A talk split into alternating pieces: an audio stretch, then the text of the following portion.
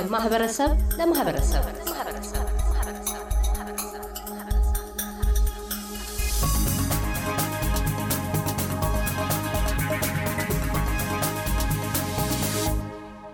አቶ በድሉ ደስታ በቪክቶሪያ ኢትዮጵያውያን ማህበረሰብ ማህበር አስመራጭ ኮሚቴ አባል፣ የስራ ጊዜያቸውን ባጠናቀቁት የማህበሩ አመራር አባላት ምትክ እሁድ ጁላይ 23 አዳዲስ መሪዎችን ለማስመረጥ ወጥናችሁ ትገኛላችሁ። ቀደም ሲልም በተደጋጋሚ ጥሪ ያቀርባችኋል። የጁላይ 23ቱ ጥሪ የመጀመሪያው አይደለም።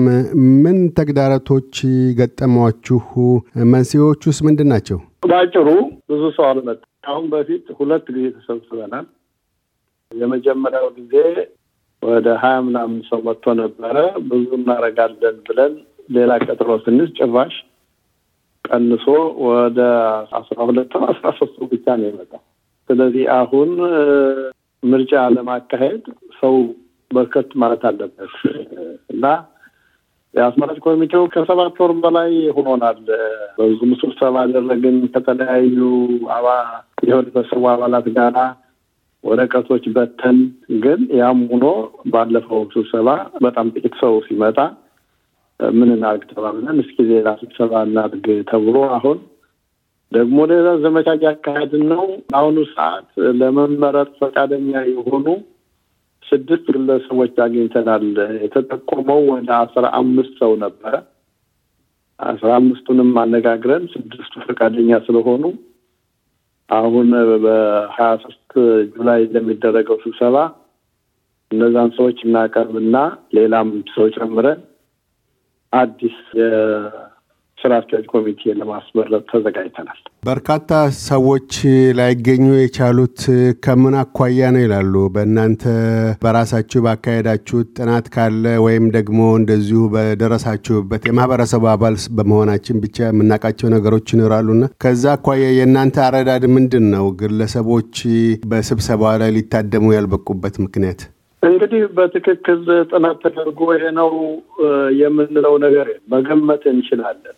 አንደኛው የኢትዮጵያ community ማህበር በቪክቶሪያ ከተቋቋመ ከሰላሳ ሰባት ዓመት በላይ ሆኖታል እና የተለያዩ ወሬዎች ይወሩበታል በድርጅቱ ላይ እና ሌላው ደግሞ እንደመሰለኝ የዚህ የኢትዮጵያውያን ማህበር በአውስትራሊያ ወይም በቪክቶሪያ መኖሩ ለህብረተሰቡ ምን አይነት ጥቅም ይሰጣል የሚለውን ግንዛቤ በትክክል ያስረዳን አይመስለኝም።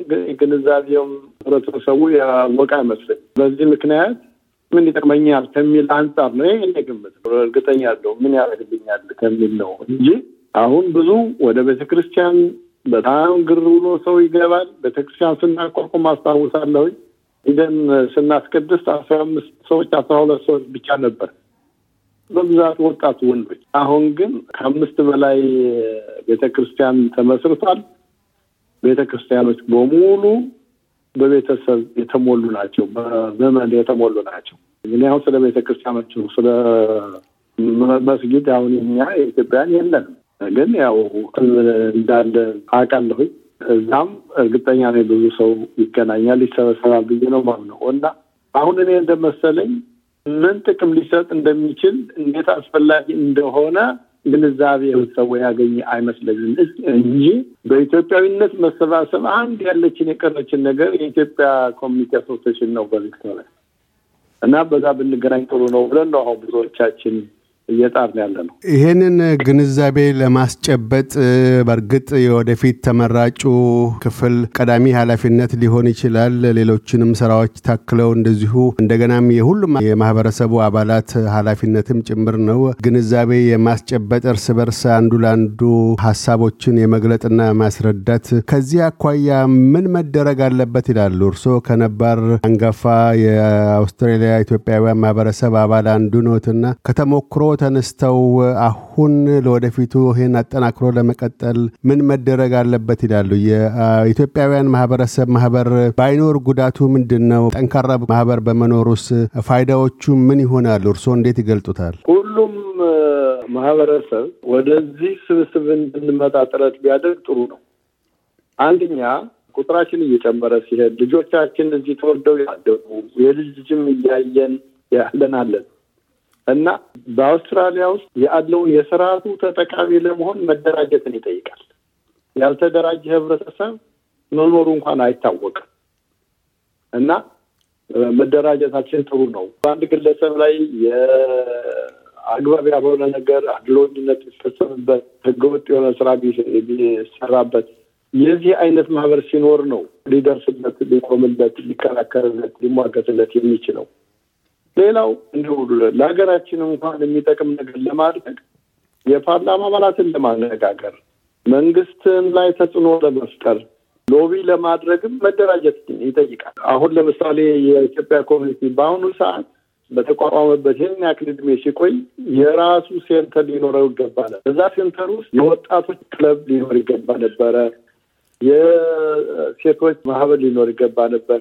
አሁን ደግሞ ያው የድሮ ወጣቶች አሁን አዛውንቶች እየሆን መተናል። የአዛውንቶች ክለብ ሊኖረን ይገባል። ይህንን ሁሉ መንግስት እንዲደጉመው ማድረግ እንችላለን። ግን ይህን ማድረግ የምንችለው ከተደራጀን ብቻ ነው።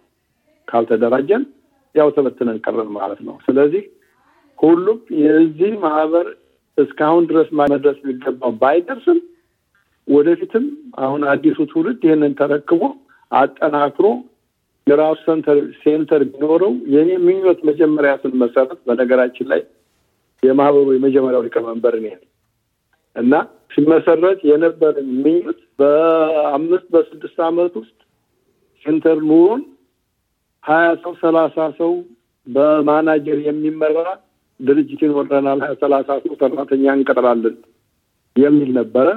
ይኸው እስካሁን አንድም ሰው የለንም፣ አንድም center የለንም። እና ይህንን መቀልበስ ይኖርብናል ብዬ ነው። በቁጭት መቀልበስ ይኖርብናል። አሁን የጠራችሁት July ሀያ ሶስት ምርጫ በርካታ የማህበረሰብ አባላት ተገኝተው ካልተገኙ ከምን ውሳኔ ላይ ለመድረስ ግድ ትሰኛላችሁ?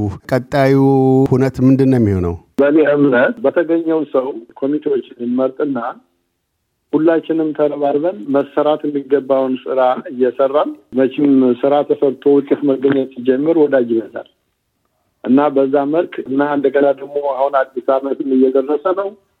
አሁን አዲስ የተመረጠው ኮሚቴና የአለፈው ኮሚቴን ሌሎቻችንም አብረን ሁነን አዲሱን ዓመት አብረን እንድናከብር አላማ አለን። በዛውም አጋጣሚ ብዙ ማስተማር ይኖርብናል ብዬ አስባለሁ።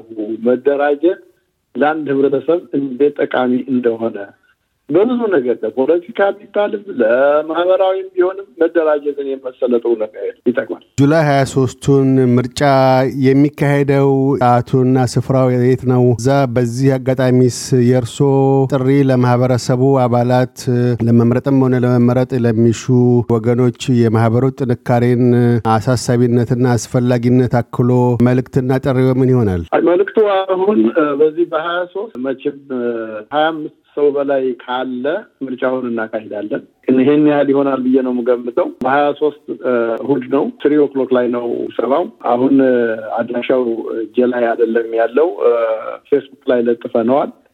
ሁላችሁም እዩት። በተቻለ መጠን ኑ እንገናኝ እና እዛም ላይ ውይይት ማድረግ እንችላለን። ለምሳሌ መጥቶ ምንድን ነው የሚጠቅመው ብሎ መጠየቅ ሁሉ ይቻላል። ዝምታው ነው የጎዳን። አቶ በድሉ ደስታ በቪክቶሪያ የኢትዮጵያውያን ማህበረሰብ ማህበር አስመራጭ ኮሚቴ አባል፣ መጪው ስብሰባ ስኬታማ እንዲሆን ምኞታችን ነው። ስለ ቃለ ምልልሱ እናመሰግናለን። እግዚአብሔር ይስጥልኝ ጌታ ደህና እያደመጡ የነበረው የኤስቢኤስ አማርኛ ፕሮግራምን ነበር። የፕሮግራሙን ቀጥታ ስርጭት ሰኞና አርብ ምሽቶች ያድምጡ። እንዲሁም ድረገጻችንን በመጎብኘት on demand እና በኤስቢኤስ ሞባይል app ማድመጥ ይችላሉ። ድረገጻችንን ኤስቢኤስ dot com dot au አምሃሪክን ይጎብኙ።